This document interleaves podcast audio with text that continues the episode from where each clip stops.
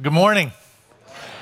Well, we're in the second week of this series called What Keeps You Up at Night. And as I've been putting these messages together, I've been a little more aware of some of the things that have kept me up. So, this last week, here's a couple things that kept me awake.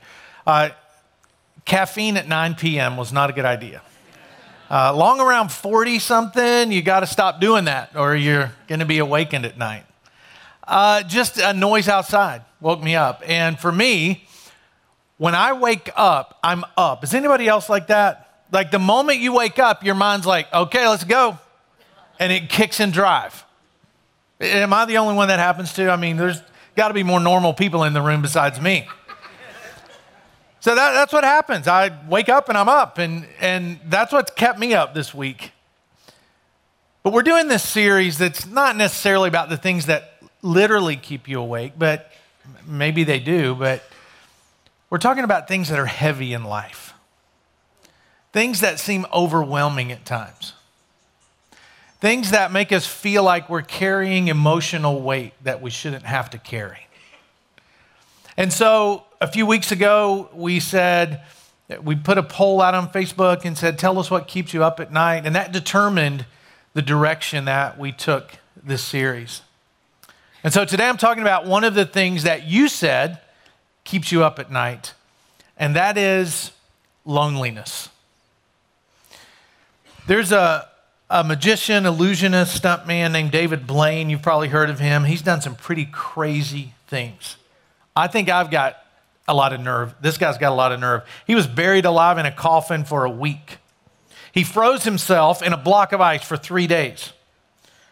I mean, what happened to that guy as a kid to want to do this stuff? I don't understand. He stood on top of a 100 foot pillar for 36 hours. He lived in a glass box for 44 days with just water. And on national TV, he held his breath underwater for 17 minutes.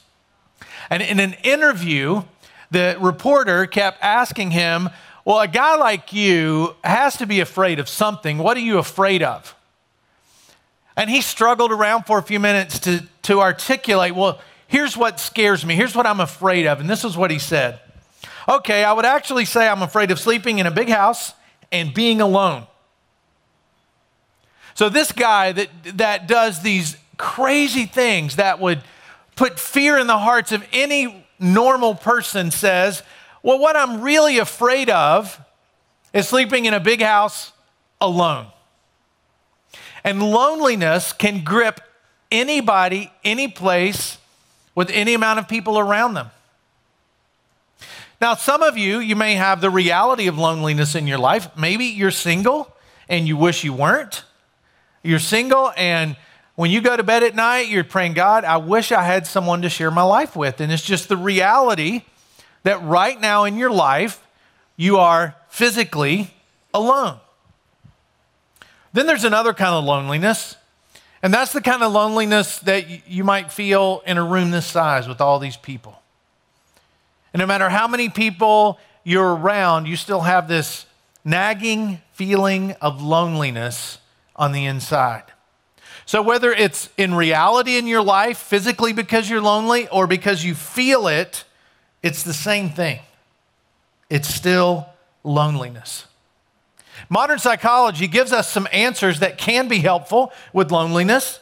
Uh, the top ones are behavioral therapy, that can be very helpful. Relaxation techniques, very helpful. Medication, that can be helpful in certain circumstances. And pet therapy, you know, play with puppies.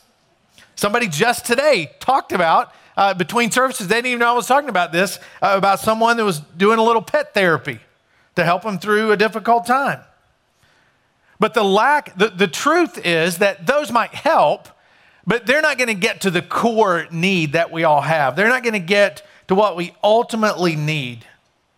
See, it's the lack of relationships, the quality of relationships that can cause loneliness in our life.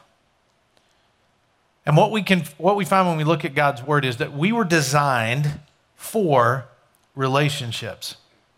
God starts talking about loneliness really early in the Bible. There's some Bible coming down the aisles right now. If you don't have one, raise your hand. You can have it, it's yours to keep. You can also follow along on the screen. We're going to look at the first section of Scripture, the book of Genesis, right at the beginning, the whole creation account.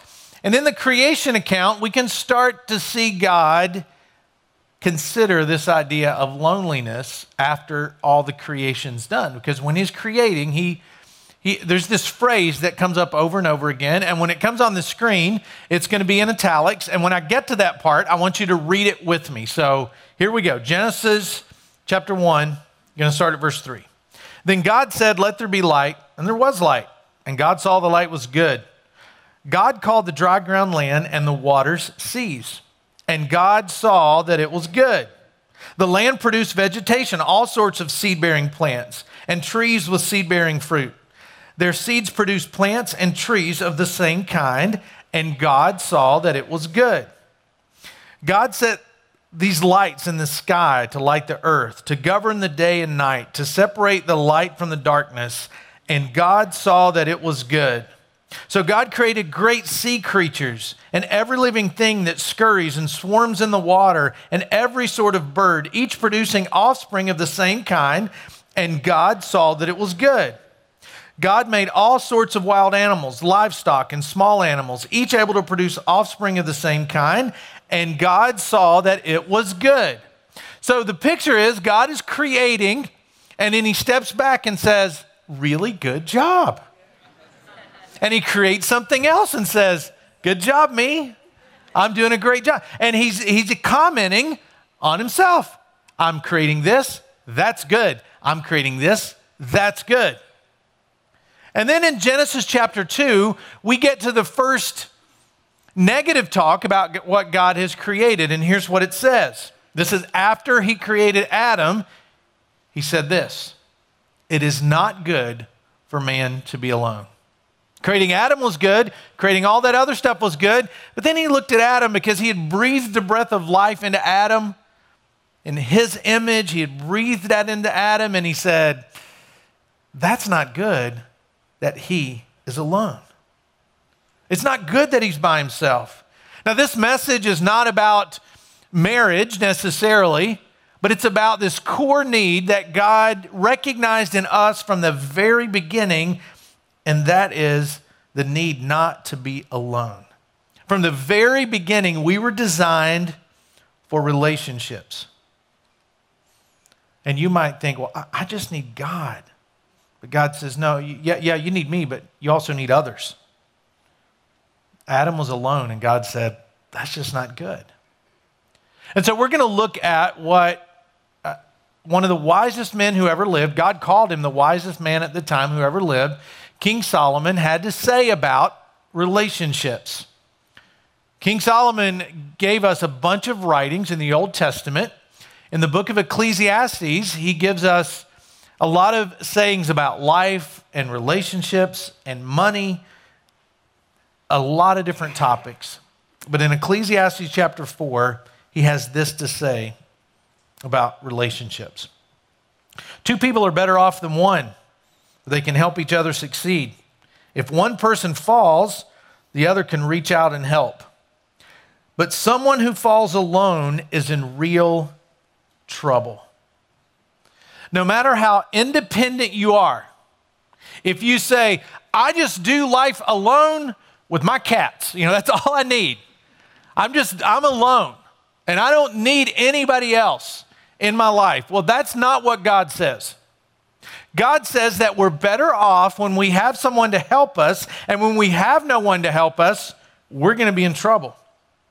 Loneliness can be devastating. Loneliness can lead to emotional problems, physical problems. Loneliness can lead to suicidal thoughts. Not too long ago, I read this article about the Golden Gate Bridge in San Francisco and, and how many people, it's staggering how many people jump off that bridge to their deaths every year. And in the article, one of the coroners in San Francisco was interviewed about different cases because, like 95% of the time, people die, but sometimes they live and he was, he was being interviewed about different cases, and they said, Has one stuck out? And he said, Yeah, there was this one where we recovered the body, and we're at the morgue, go through his ID, we find out where he lived, with the police. We go to his apartment and we go in, and there's a note on the table that read, I'm going to walk to the bridge today. If just one person smiles at me, I won't jump. And he jumped. So, loneliness can be such a weight on us that it can cause us to do tragic things. So, the question I'm asking all of you today do you have a place to go when you're in trouble? Do you have a place to turn when life's getting really heavy on you? When you feel like you're all alone and nobody understands, do you have a place to go? Because God says if you don't, that's not good. It's not good for you to be alone. In the very next verse, King Solomon says, Likewise, two people lying close together can keep each other warm, but how can only one be warm alone? Now, this is not a green light to go sleep with people. So the preacher said it. It's in the Bible. It said, I don't have to sleep alone. I can go lay down with somebody. It's great. That's not what he's talking about. That's a metaphor, okay? We all go through difficult times. And what he's trying to communicate is when you don't go through it alone, it's easier. And maybe literally, you can't be warm alone, so you can be warm with somebody else with you. He's saying don't go through life alone because when you go through those times of doubt or confusion or pain or failure or disappointment, when you're not alone, the weight is lifted, the edge is taken off, and others help us walk through it. There's a lot of danger in being out there alone. He says a person standing alone can be attacked and defeated, but two can stand back to back and conquer. Three are even better, for a triple braided cord is not easily broken. This is where the saying comes from hey, I got your back. I've got your back. Where I grew up, I had a couple of buddies that we hung out all the time and we got in trouble quite a bit. And there was a need to not tell the truth to keep ourselves from getting in more trouble quite a bit. And so the three of us would get together and we would get the story together. And I would say, You got the story. You got the story. I got the story. That's the story we're telling. Nobody crack. You got it? Stick together. Solidarity here. We're 11 years old and we can do this. Don't tell your parents the truth. And we would, we would tell these outlandish lies, and sometimes our parents would believe us. But every now and then somebody would crack. Somebody's parent would get to them, or they would have some facts that we didn't anticipate them having, and somebody would crack and tell the truth, and then the whole thing, the whole thing fell apart. But when the three of us stuck together, stuck together, it did not matter what anybody said. We were going to stick together and protect each other no matter what. That's what Solomon's getting at. When you stick together, so much for the good and actually for the bad, but it's not easy to break three things apart. He talks about a rope and three strands. It's not easy to pull that apart. And he's trying to tell us you are vulnerable when you are alone. But when you're not alone, you're stronger. You've probably seen on National Geographic how a lion will stalk a herd. A lion doesn't run into the middle of a herd of water buffalo and say, I'm here for dinner, because they'd kill him. What a lion does, he steps back and they prowl around the corners and they wait for the weak ones to get off on their own. They wait for one to get off away from the protection of the herd, off by itself, and then the lion attacks and he wins almost every single time. When that one water buffalo leaves the protection of the herd, it's vulnerable because it's out there by itself. And the same is true in our life. If you're trying to go through life alone and you've chosen for whatever reason not to be in relationships deep enough with others that you can share difficulties with, you are vulnerable. In fact, here's how the New Testament talks about it stay alert, watch out for your great enemy, the devil. He prowls around like a roaring lion looking for someone to devour. And more often than not, he's looking for someone out there all alone. For a guy that says, unless one person smiles, I'm going to jump. What if that guy would have had a friend, someone close to him? What if he would have been involved in such a way in a group of people that that help take the edge off of his loneliness. You'll accomplish more and you'll be stronger with relationships in your life. And, and here's our way that, that we say it because what we want to do is to create not just this environment, but we have other environments that we try to create. I know some of you, this is the only way you experience Life Point Church is you're sitting right here. Maybe it's the only way you experience church, and it's the only time when you reach out to God in any way is when you're sitting right here. So, what we've been doing over the last several months is really strategizing how can we not just fill this room over and over and in all of our locations over and over? How can we not just do that? But how can we move people from being in a row to being in a circle? So, you'll, you'll hear us say we want to move people from, cir- from, from rows to circles. And there's a big difference in circles and rows. Circles are better. I mean, in here is great. It, it can be inspiring. That's why we meet. You can learn something. You can say hello to a person that you haven't seen in a while. But this is not enough. This is not enough. Just sitting here, that's, it's just not enough. Because when you just sit here, you might be inspired. You might love the music. You might enjoy the message. You might laugh a little, enjoy what's on the screen. But there's things that you'll miss if this is all you ever do is sit in a row. Rows aren't even set up for relationships. Rows are set up for you to look forward, and that's it. And to take things in and observe. Rows aren't designed for participation.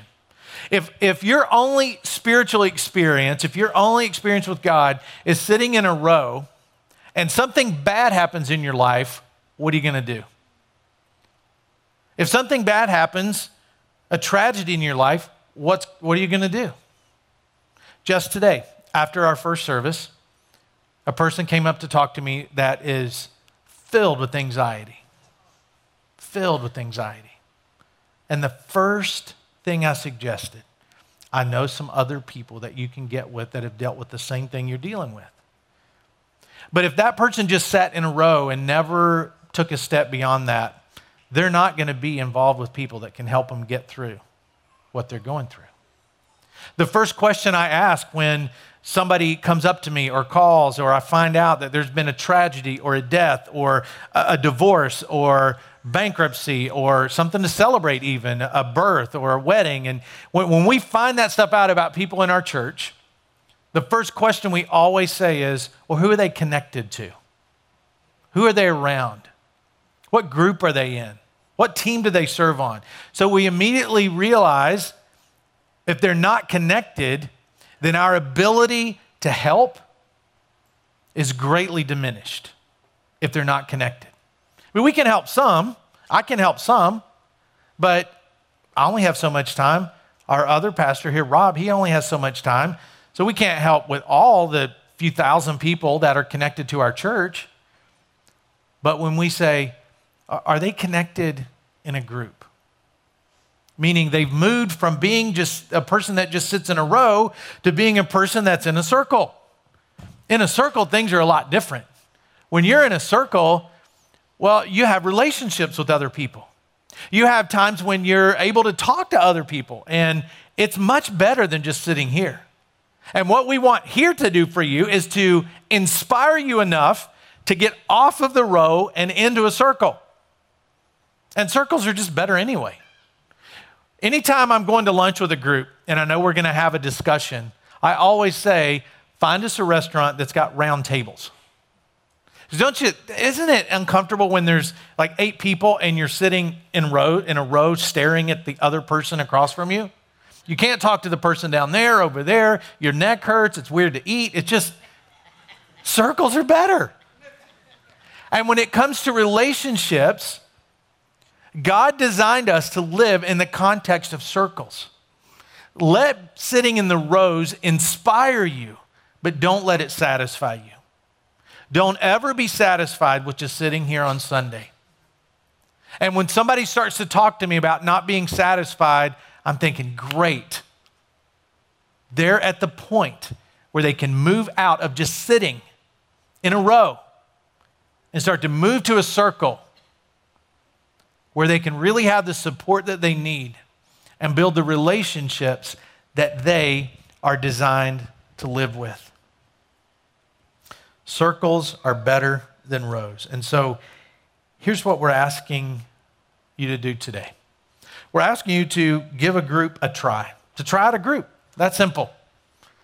There's several different groups, three different ways you can get in groups, a lot of different groups you can get involved with. I'm going to tell you exactly what those are, and you're going to have an opportunity to do that.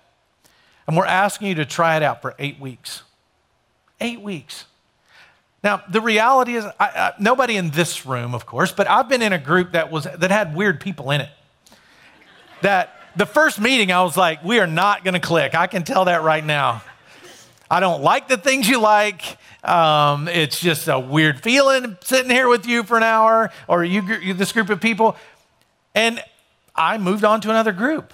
And maybe that's what you need to do, but just maybe you give an eight week test run to a group and you find a group of people that you can start to do life with, that you can start to talk about the things that really matter, and that you can start to deal with the loneliness that we all tend to feel inside.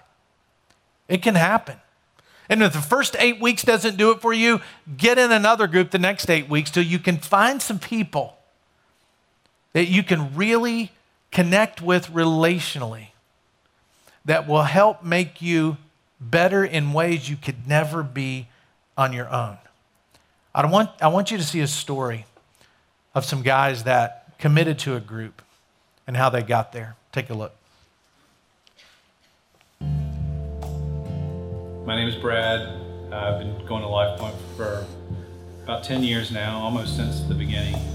I've been involved with small groups in one way or the other uh, pretty much the, the, entire time I've been going to church here. And the reason that uh, we got involved in small groups was initially to, to meet people in church. And it's a very good way to, to meet people that are part of your smaller community.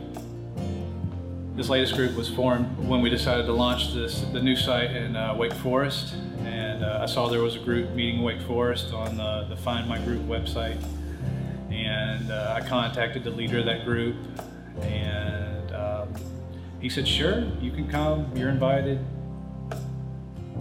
We went to church one Sunday and uh, ran into somebody that I know outside of church, and uh, I was shocked to see him there at church. I mean, I was I was glad he was there, but I was surprised.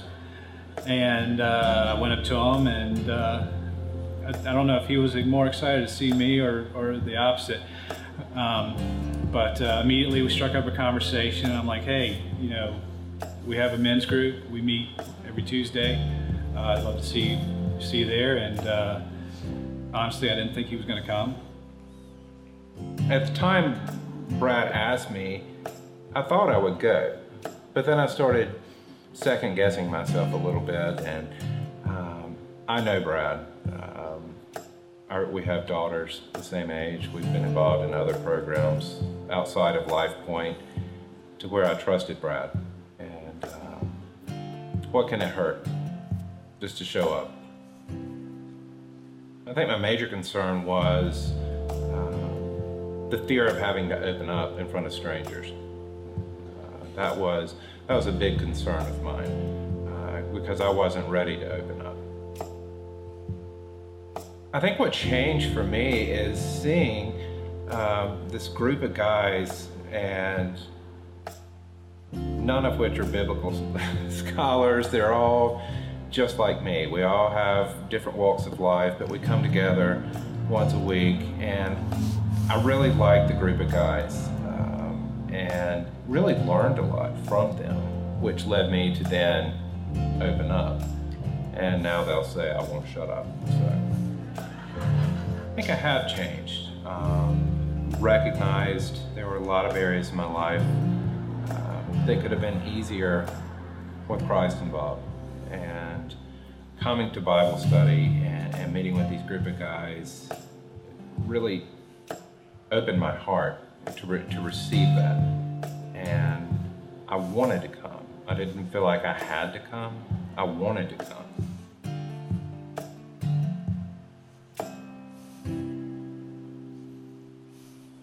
Beyond the hour you spend Sunday morning in church, it's doing something uh, with others and learning from them, um, growing with them, praying with them and crying with them. It's, uh, it's important.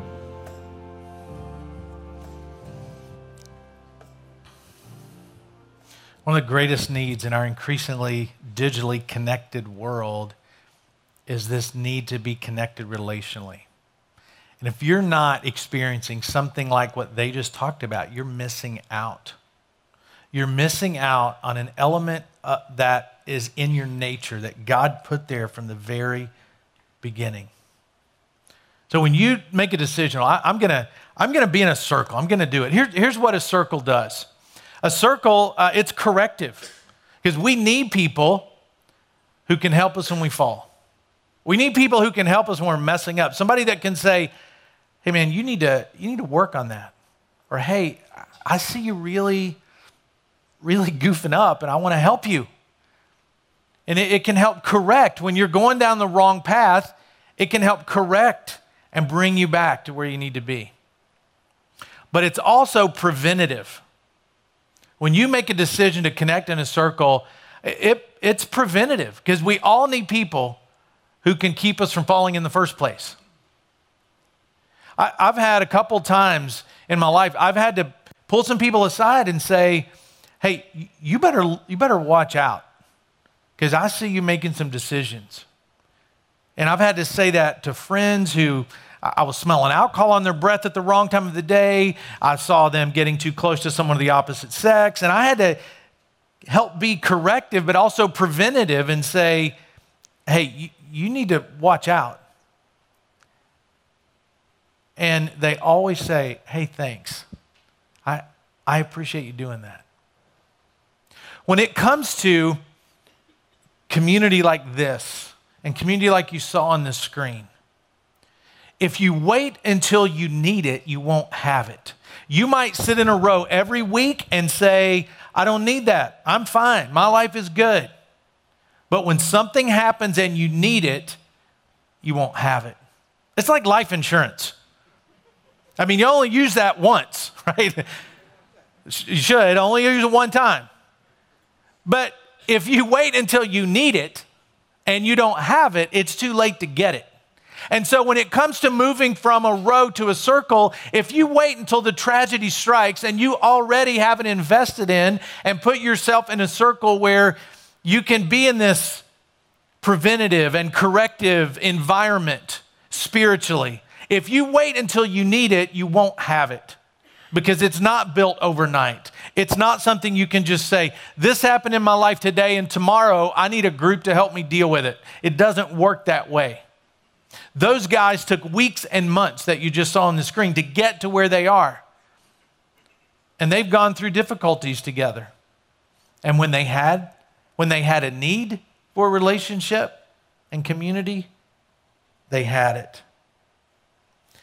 And so today, what I want you to do is to consider taking a step into one of our groups. And when you go out today, you just go, go out this door, whatever door you go out, in the lobby on the left of the door before you leave, there's some tables with different groups. And just go by there and sign up. If you've checked on a card the last couple of weeks that you wanted to be in a group and somebody has already contacted you, you don't need to stop by the table.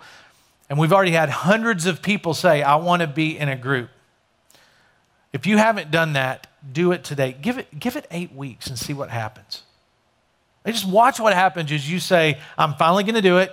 Donnie encouraged me. I'm going to move from just sitting in a row, I'm going to move to a circle, and I'm just going to give it a test run for eight weeks and see what happens. If you want to do that, there's three different types of groups you can get in. Two of them are immediately, the other one is more scheduled. Uh, the three groups are life groups. A life group is just a group of people who meet maybe in your community. It's couples, it might be all singles, it might be all people who are at the same stage of life, it might be somebody that meets on your street. But it connects you in a way you can do life with other people who are part of our church. And if a life group sounds like, yeah, I want to do that, and you want to be in a life group that has kids or doesn't have kids, you can select all of that when you sign up for a group. Another type of group that we have is a study group. That's what you saw on the screen.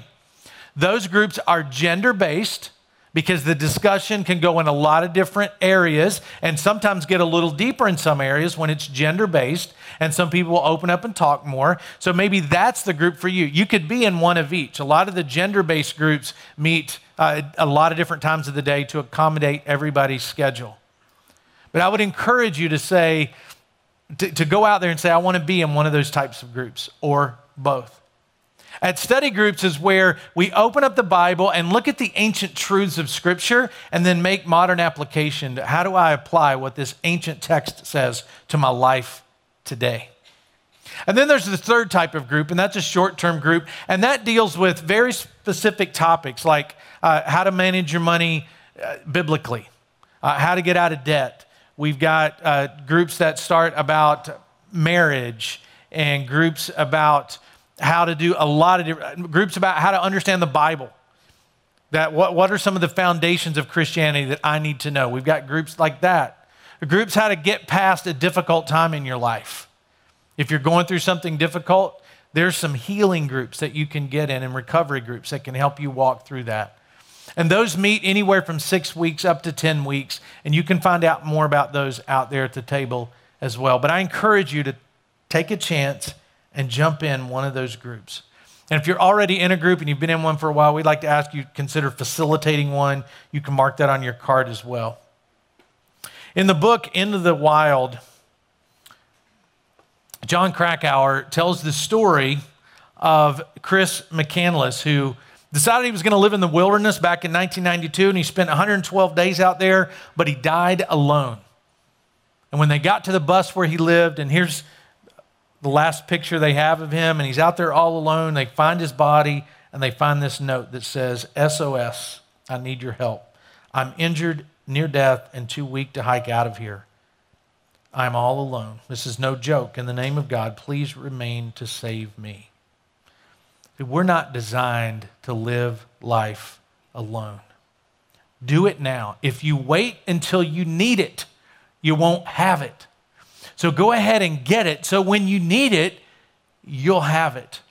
And get into a circle. Don't do life alone. Let's pray.